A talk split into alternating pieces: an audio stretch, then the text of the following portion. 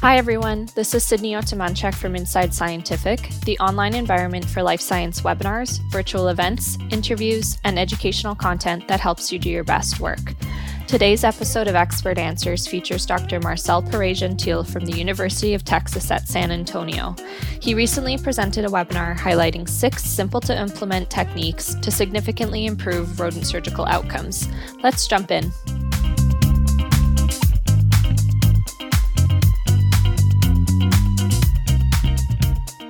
Our first question for today is when you're using the press and seal with heating pads, is there any concern of animals overheating? Well, definitely, because what you're doing, and uh, we've actually seen that that all of a sudden the temperature starts going up, but that's why far infrared or technology, or in particular, anything that monitors the temperatures the temperature of the of the pad is important. When you use those little disc hand warmers and all that, you really lose control of how much heat. And remember, hypothermia is an issue. Hyperthermia is also an issue. So yes, be careful with that, but you should always monitor the animal's temperature. Rectal temperature is most commonly used method. Thank you. Our next question is asking if there is much of a difference if you were to supplement with fluids before or after the surgical procedure, or is the point to give the replacement fluids in general? Doesn't matter. So you can get fluids before or after. When you do it before the anesthetic episode, you are preventing that drop on blood pressure, which is it will lead to really drop of oxygenation in the brain. So we required pre-op. There's some cases, especially if you have a you know certain amount of blood loss, maybe another you know injection post-op might be worth it too. But we always required a pre-op because what we're doing is we're preemptively addressing the issue of a hypotension. Okay. Thank you. Fantastic response. Our next question is asking whether you should press and seal or cling wrap all of your knobs, etc., once you have sterile gloves on. And should you change this for every animal?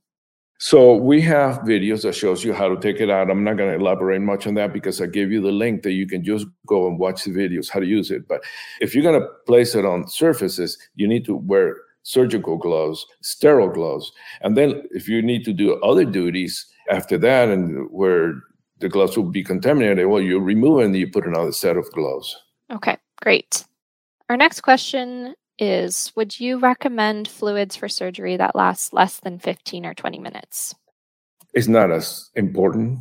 The longer the anesthetic episode, the greater the need for fluids. So, can I say 15 minutes is we actually say UTSA, just to, we say that even for oxygen supplementation, if the anesthetic episode is going to last less than 50 minutes, we don't require, but we recommend it. Uh, is that right or wrong? I'm not sure. But with fluids, it's going to depend how much you're going to have some blood loss in those 15 minutes, and you're going to have to judge that yourself. But again, the greater the time, the, the anesthetic period, the greater need for oxygen supplementation. Fantastic. Thank you. We also have a question asking what temperature that you should warm the fluids to ideally. Uh, room temperature. Uh, I'm sorry, uh, animal temperature, which is about 37.5 or 38. I know that it is difficult to ask investigators to do everything exact.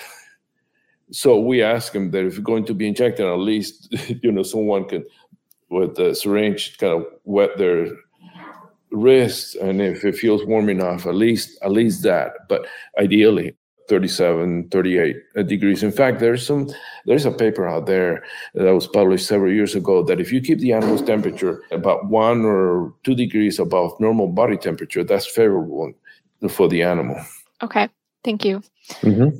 do you recommend mixing isoflurane with pure o2 or room air or is there not a difference? What would you recommend I know with the the Kent Scientific vaporizers, the SomnoSuite, for example, it, you can use it with room air. However, remember that room air is only one percent oxygen, and when you mix oxygen from the tank, that's 100% oxygen. So I know there's a paper published out there that indicates that there is little effect in the animal when uh, there's 20 uh, the vaporizer is mixed with room air, room air 21% however there are other papers and I, I have a hard time believing that's that's acceptable. However other publications have shown that when you don't supplement when you don't give the 100% oxygen or i know in humans they don't use quite 100% oxygen but it's favorable in terms of morbidity and mortality to mix it with the oxygen tank versus room air that was helpful. Thank you for sharing. Mm, sure. If you're using press and seal, how do you make sure it is sterile? I think we had a few questions come in on this. Do you use UV light? Do you autoclave it? How do you sterilize it before surgery? So when I started using press and seal, started speaking about it, different meanings, there was a company that started to sterilize it by ETO, ethylene oxide. And that's great if you want to do that. In fact, a, comp- a couple of companies started to do that too. Some Harlan, then it was called Harlan. Now it's Inotiv, I think. But we found it that over time, the many times we've tested it, including the ones that we have published, that it really comes sterile and it stays sterile for a period of time. And we, you know, I encourage you to go look at the papers. We have tested it six months after locally in the paper, I can't remember, I think it was, what is it, third in the JAALAS paper, 30, 60 days, we could ensure sterility because of how far, that's how far we did the testing with Ohio State. What we also encourage is the first foot of the press and seal to discard. Let me refer you to our videos. So you we show you real really specifically, very easily, how you really need to remove the press and seal again, we've tested it six months after it was open and it stayed sterile after six months. Again, that's our local data, not a published data. Okay, great. Are there autoclavable enrichment foods available? This person works in a germ free facility and they haven't been able to find any.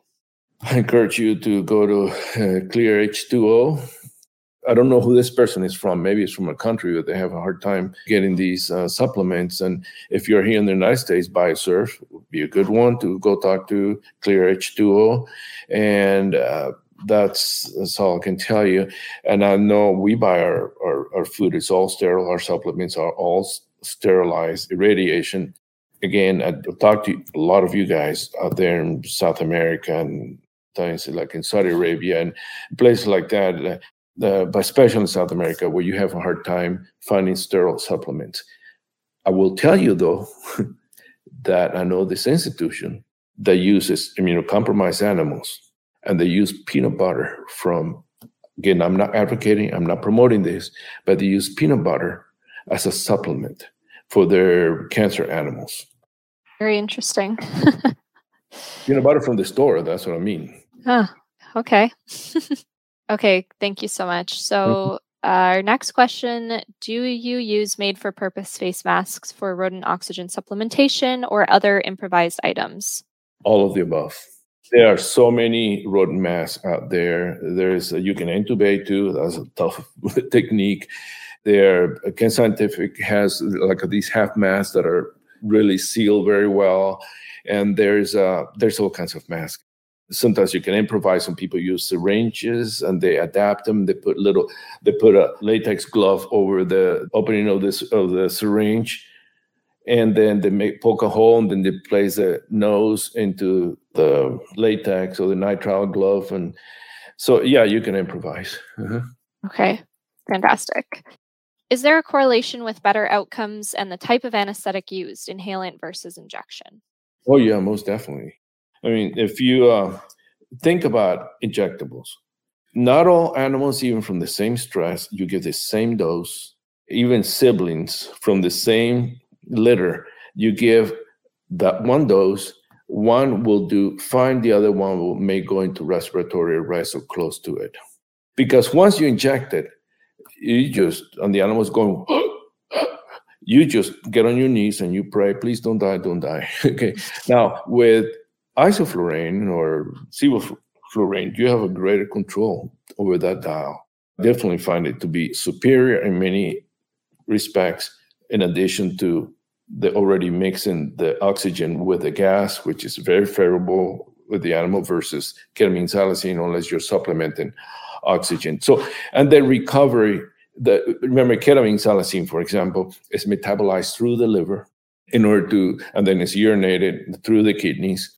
And it takes a while for that to happen, for the both for induction and for recovery. When you use isoflurane, isoflurane is almost 100% inhaled and exhaled. So there's no barely any metabolism through the liver when it comes to isoflurane.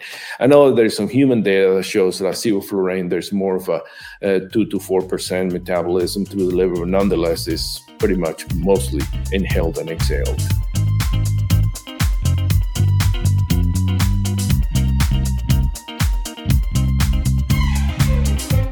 We hope you enjoyed this episode of Expert Answers and that you'll tune in to future episodes where researchers, just like you, answer questions about their work, offer tips, tricks, and best practices, but most of all, share science.